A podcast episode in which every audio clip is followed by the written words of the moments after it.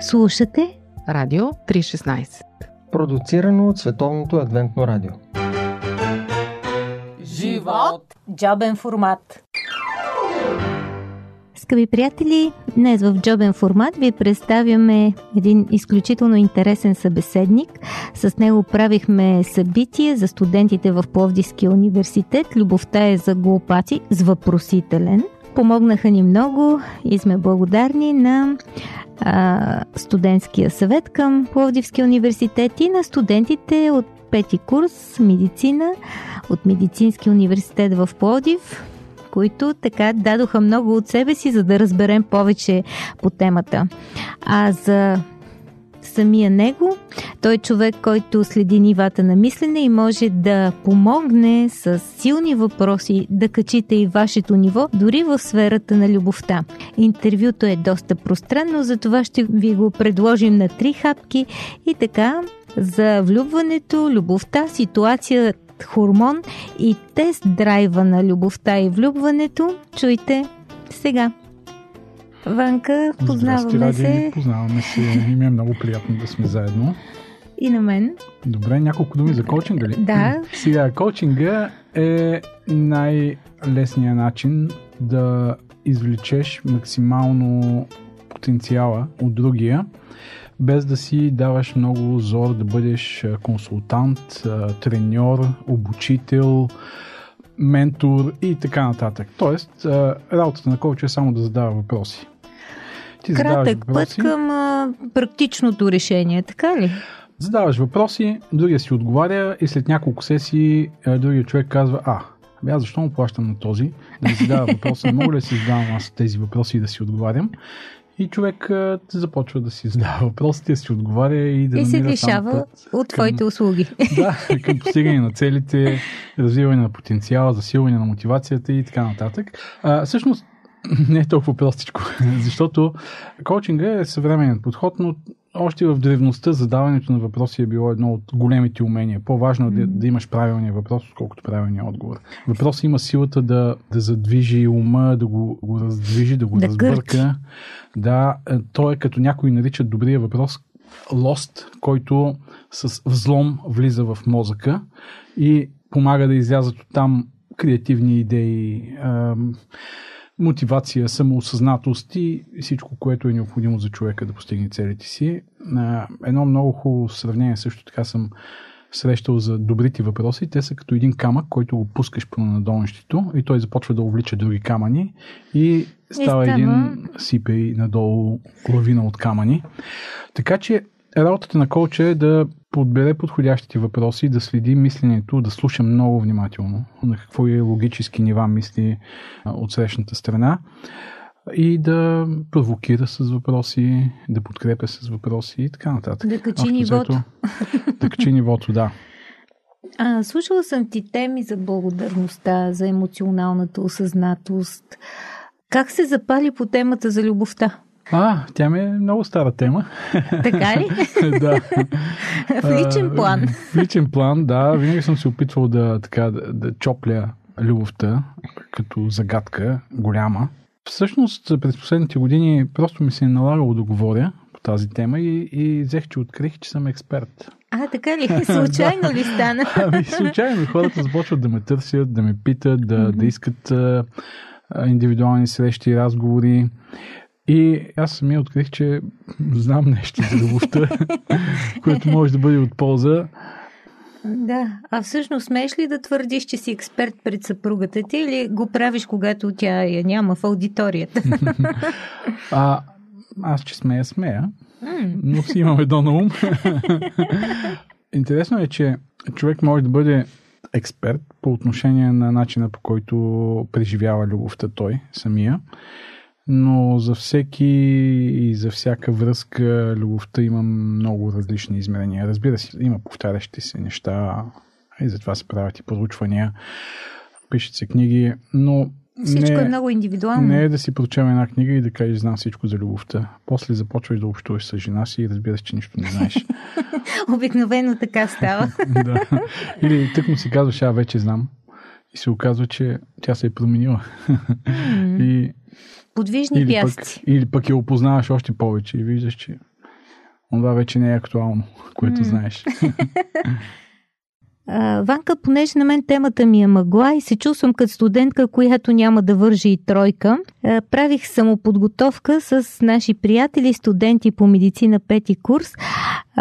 Сега ще си извадя пищова, но виж каква диагноза поставиха на заболяването любов и прецени дали са прави. Първо, влюбването генетично заболяване. Имаме предразположеност, генетична, инфекциозно, понеже се е свързано с тахикардия, втрисане, гастроентерологично и ендокринно, отделят се специфични хормони. Също така е в компанията на хазарта и алкохолизма, заболяване от групата на пристрастяванията.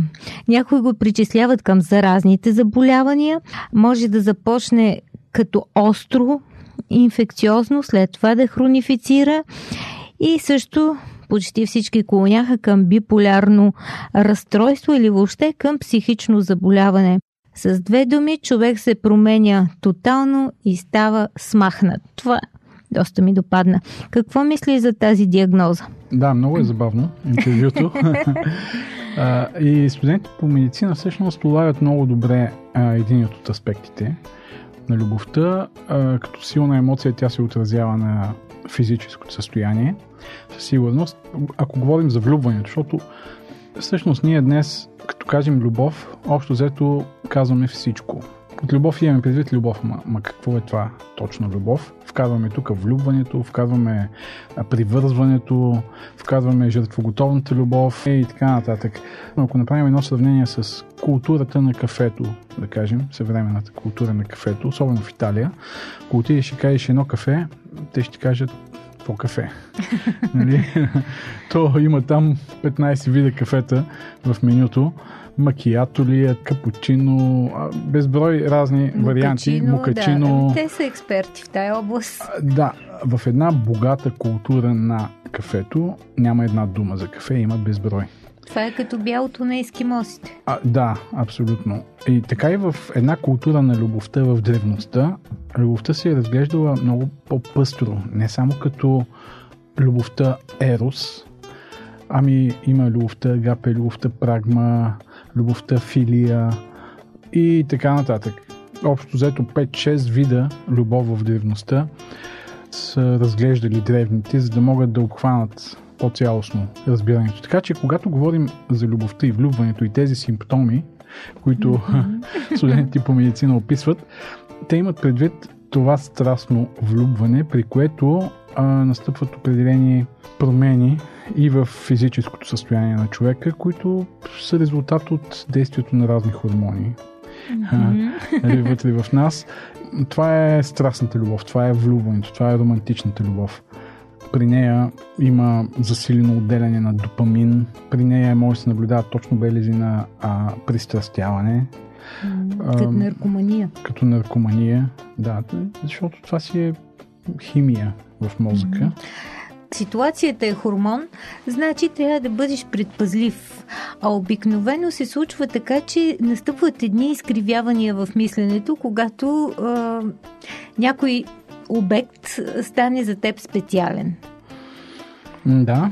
И какво се случва? Когато човек е влюбен, другият става наистина много специален. Всичко, което е негово, е специално, различно. Той става уникален. Изглежда, че е съвсем нов вид човек, като че ли. Ако трябва жената да сравни мъжа с всички останали, той и всички останали мъже. Той е различен, той е нов, той е уникален, никога не си срещала такъв като него. И обратното пък мъжа по отношение на жената. И всичко негово е много специално. И дрехите му, и бижутата, и парфюма, и колата, и мръсните чорапи. Това са неговите мръсни чорапи, те са уникални. Това е... Светът добива един нов център, около който се върти всичко, и това е той. Друго, което се получава така като изкривяване, може да се каже, е преувеличаване на качествата на другия и омаловажаване на неговите недостатъци. И това отново е така под въздействието на хормони в мозъка. Има едно фокусирано внимание и всичко останало е замъглено. недостатъците или не ги виждаш, или ако ги виждаш, те изглеждат толкова симпатични, толкова привлекателни, че го правят още по-ексцентричен и желан. И това фокусирано внимание всъщност обсебва до такава степен мисленето и съзнанието, че то е най-важният или тя е най-важната. Работа, учене, приятели, всичко втори план. На втори план. Още какво може да се наблюдава при влюбването? Това е едно обсебване в мислите. Когато разпитват хора, които са влюбени, по колко време мислиш за другия, те казват постоянно, непрекъснато. Той няма друга мисъл. Няма време, в което да не мислиш за него. Мислиш, фантазираш, бъдещето, настоящето, цялото съзнание е обсебено. Емоционалният огън също. Когато се приближиш до любимия човек, започва сърцебиене, очистено дишане. Тахикардия му казват медиците. Тахикардия.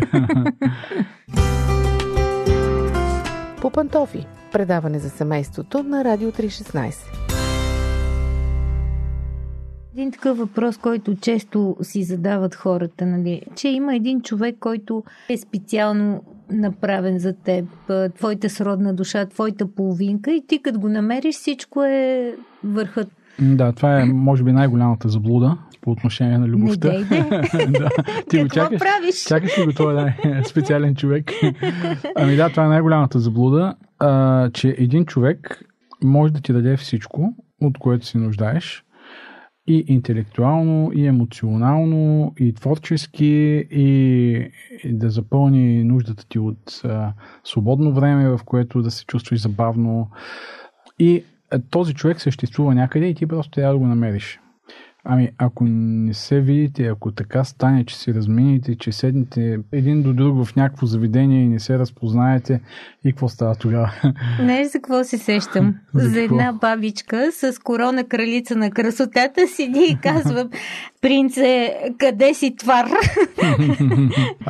Всъщност, проучванията показват, че има определени типове хора, които се привличат. Но дори сред тези, които не са точно твой тип, ти можеш да създадеш връзка и тя да бъде пълноценна и щастлива. Защото това зависи от желанието и двамата да инвестират в дадена връзка. Добре, тук е другия въпрос. Как разбираш, че човека, в който си се влюбил, е подходящия за теб? Това е много личен въпрос. Индивидуален. Mm-hmm. Ти трябва да го разбереш и ти трябва да го решиш. Иначе има хора, които аз съм виждал, имам приятели, които са ми показвали списък и казват: това е жената, с която искам да живея. И после си женят за жена, която изобщо не отговаря физически или пък социално на тези характеристики. И са щастливи. Сигурно са скъсали списък. Сигурно. Но кое определя дали другия подходящия за теб? То е някакъв баланс. Другия ти дава нещо, ти му даваш нещо. Другия не може пък да посрещне някаква твоя нужда или желание. Затова пък компенсира с нещо друго. Има мъже, да кажем, които обичат да подкрепят. И жената срещу тях пък има нужда от подкрепа. И така си пасват. Добре, ясно е, че влюбването е процес, който не може да трае много дълго, защото голям разход на енергия настава. Голям разход на хормони, енергия. Не спиш, не ядеш. Някои тук от нашите приятелки отслабват, като са влюбени. Не знам. Но всъщност какво се случва след това? Има хора, които се пристрастяват към този хормонален допинг, който ти спомена, че се случва в организма, нали, тия естествени наркотици, и започват нон-стоп да издирват следващия обект, защото връзката намира, че се е разпаднала, когато тази тахикардия и прочие симптоми... Точно това, ако трябва да се върнем малко назад за специалния човек, се получава тогава, когато очуми влюбването, ти си кажеш: значи това не е бил. Значи не е човек. Значи не е, трябва да търся другия и продължаваш да го търсиш, следващия и последващия и така нататък. Сега, какво се случва, когато очуми влюбването? То рано или късно очумява. То е неволево, спонтанно, несъзнателно преживяване. То се случва въпреки теб. Даже има случаи, в които, нали, да кажем, семейен мъж или семейна жена се влюбват в някой друг. Знаят, че това ще попречи, може и да разруши семейството им, обаче не могат да го спрат. така си мислят, нали, че не могат да го спрат и това е нещо, което ги обсебва. По-силно е от тях, да. Така се пее. Да, и в един момент това, че то преключва влюбването. И какво се случва? Ами събуждаш се и виждаш, че принцът до теб всъщност е един селянин. Прост селянин. Или пък обратното, принцесата се оказва, че е някаква пепеляшка.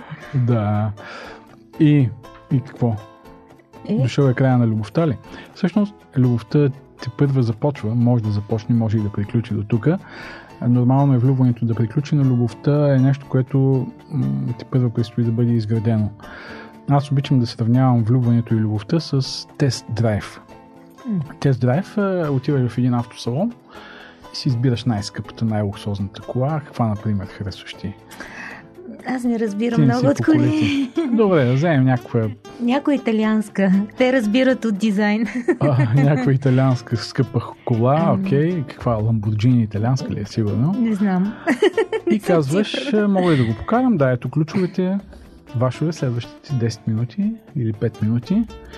Качваш се и усещаш удобствата на Ламборджинито, скоростта, натискаш педала, караш го, забравяш за реалността около себе си и след 10 минути излизаш, оставяш ключа и то не е твое.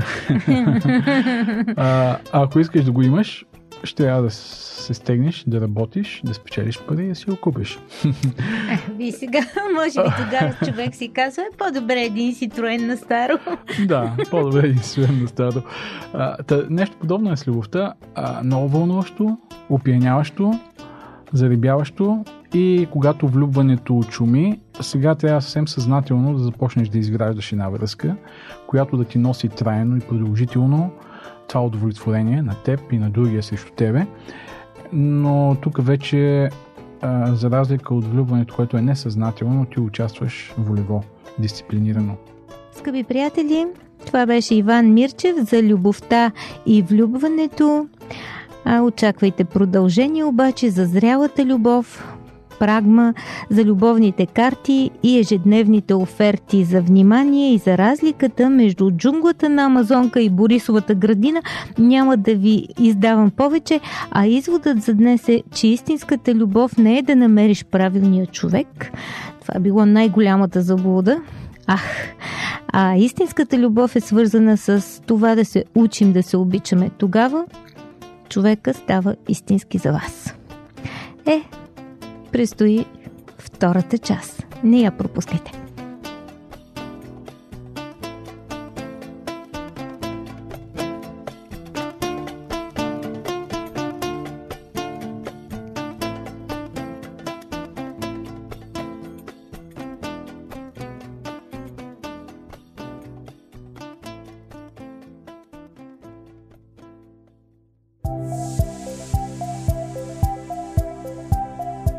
Слушате Радио 316, продуцирано от Световното адвентно радио. Сайт 3-16.bg.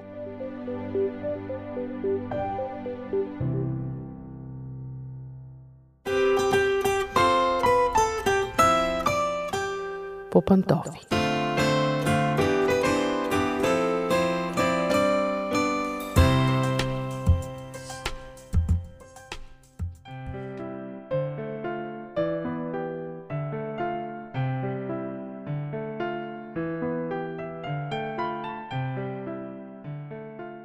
Здравейте, уважаеми слушатели! Аз съм Мира. Започва семейното ни предаване по пантофи. Родителите не искат да викат или да удрят децата си. Правят го, защото се намират под стрес и не виждат друг начин. Това са думи на професор Луси Клъвър, професор по социална работа с деца и семейства към университета в Оксфорд. Освен това, майка на две малки момчета, която наистина знае какво говори. Тя има много трудове, написани върху възпитанието. Предлагам ви да чуете какво мисли тя по въпроса за възпитанието, за позитивното възпитание, за телесните наказания и така нататък. Все неща, за които ние тук често си говорим. Предлагам ви нейната свежа и ясна гледна точка. Тя казва така.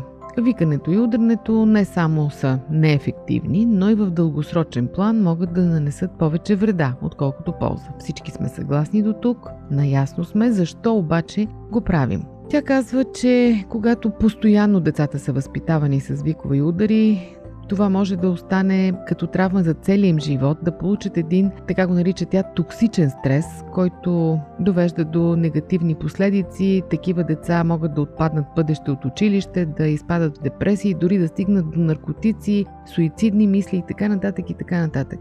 И тя казва, че методът на позитивното възпитание вместо върху наказанията и забраните се фокусира върху развитието на едни здравословни отношения с детето в дългосрочен план.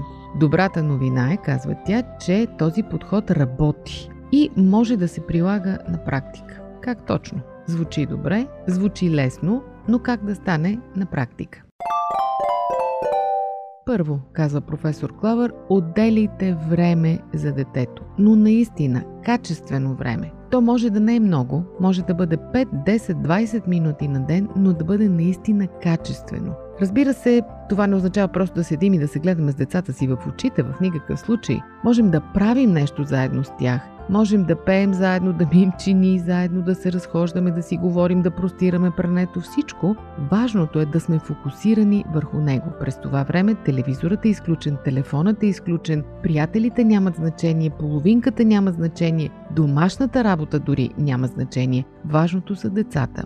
Гледаме ги в очите и сме само ние и те. Това изгражда изключително здрава основа за връзка. Още един простичък метод, казва професор Клъвър. Хвалете децата си за добро поведение. Ние имаме склонността като родители да наблягаме на лошото поведение, да го порицаваме, но така привличаме вниманието им точно върху него. Поведението на децата се подобрява, когато те се поощряват, когато се чувстват обичани и специални. Това означава да ги наблюдаваме. И когато направят нещо добро, да ги похвалим. Дори да е съвсем дребно. Дори да е само за това, че са си поиграли малко с бебето, за това, че са си сложили стола на място след като са се нахранили, за това, че са си избърсали устата след хранене, за това, че са отворили вратата на мама, за това, че са казали добър ден на непознат. Това ги насърчава да продължат да го правят. Нещо друго много важно, свързано с ограниченията. Задайте ясни очаквания на децата. Не им кажете просто «оправи си стаята». Това им звучи като огромна задача, непосилна, която те не могат да свършат.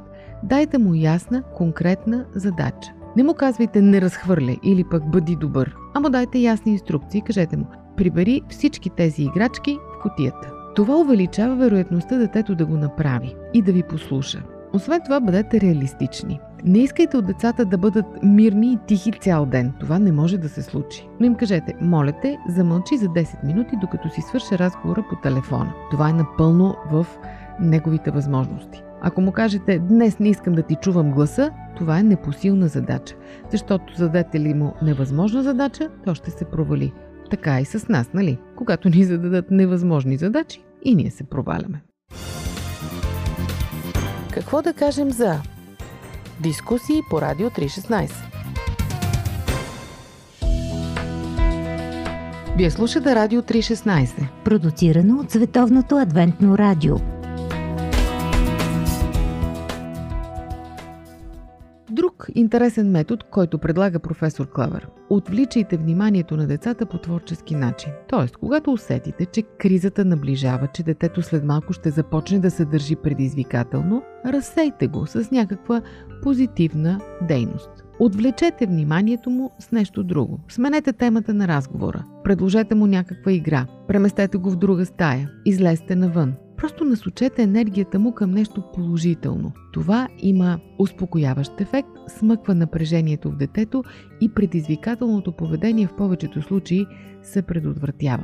Много важно е тук да оцелите и момента, защото е важно да отвлечете вниманието му на време, т.е. преди да са започнали истериите, тръшкането и така нататък. Започнат ли, разсейването вече реално не дава резултати, напротив, получава се едно надвикване, детето крещи, майка му вика виж тази играчка, той изобщо не иска да я види, изобщо се получава една спирала на покачване на напрежението, т.е. усетете точния момент, когато напрежението в него се покачва, но все още избухване няма. Друг много важен момент. използвайте спокоен тон. Това е много трудно, знам. Още като го казвам, ми е ясно, че въздишате тежко. Когато сте ядосени и нервирани, е трудно да говорите спокойно. Може би това е точката, в която трябва да започнете да възпитавате себе си, преди да започнете да възпитавате детето. Но ако искате детето да не крещи и да не изпада в истерии, самите вие не крещете и не изпадайте в истерии. Никак не е лесно, признавам. Но когато са изказани със спокоен тон, забележките, порицанията, дори наказанията помагат на децата да се държат приемливо, да разберат кое може, кое не може, къде е границата, която не бива да прекрачват. Много важно е, освен да бъдете спокойни, и да бъдете последователни. Когато кажете „ще ти взема телефона“, ако продължаваш така, няма нужда да го извикате. Кажете го спокойно. Но ако детето продължи, наистина вземете телефона. И освен това, бъдете реалистични в тези наказания. Като му вземете телефона, нека да е ясно, че това не може да стане за една седмица, но му го вземете примерно до края на деня и бъдете твърди. Без да му крещите, просто кажете „съжалявам, днес до довечера оставаш без телефон“ и толкова. И накрая за отделянето на време връщам се отново на тази тема, защото това е ключовият момент според професор Клъвър. Тя казва така: важно е да отделяте време и на малките, и на големите деца. При малките сякаш е по-лесно. Дори е много забавно. Просто играйте си, правете си физиономии с тях, плезете се, удрите с лъжици по тенджерите, вдигайте шум, пейте заедно с някоя музикална играчка, лазете по пода, няма значение. Това сякаш е малко по-лесно, макар че е страшно важно и децата се развиват по-бързо така, разбират, че ги обичате, разбират, че сте на тяхна страна. Дори според невролозите, мозъкът им се развива по-бързо така. Обаче, казва професор Клъвър, отделите време и на по-големите деца. Тинейджерите обичат похвалите. Търсят ги, макар да не го показват. За тях е важно да бъдат възприемани като добри, големи, отговорни хора, дори на нас да не ни се струва, че са такива. Те може да не реагират, когато вие правите нещо, което им харесва, но да знаете, че на тях им харесва. Ако примерно започнете да танцувате и стаята с тях и да учите движенията на някой танц от тях, или пък започнете да обсъждате някакъв техен любим изпълнител, те може да не ви кажат „ей, много се радвам, че го направи“, но да знаете, че им е харесало. И това ги свързва с вас. Кара ги да се чувстват от един отбор с вас. И защо при тинейджерите е важно те да разбират, че имат думата, че могат да участват в създаването на правила. Водете преговори с тях, те много го обичат това нещо. Сядайте, преговаряйте, опитвайте се да постигнете съгласие, правете отстъпки, правете компромиси, нека те го разбират и в същото време да разбират, че има граница, която абсолютно не могат да прекрачват. Тоест, да бъдете позитивни родители не е чак толкова непостижима задача, макар че не е лесна, признавам. Когато ежедневието ни притисне, когато сме стресирани в работата, от новините по телевизията, от политическата обстановка, от епидемията и от всичко друго, ни е трудно да бъдем спокойни и последователни с децата си. Но не забравяйте, че тези неща ще отминат, а децата ви ще пораснат и ще носят това, което сте посяли в тях през целия си живот. Така че си струва да положите усилия в тази посока. Надявам се, това, което аз научих от професор Клъвър и го предадох на вас,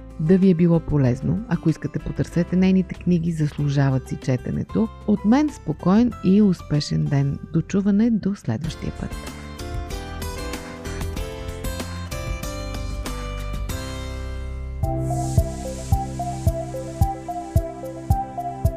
Радио 316. Продуцирано от Световното адвентно радио. Сайт 3-16.bg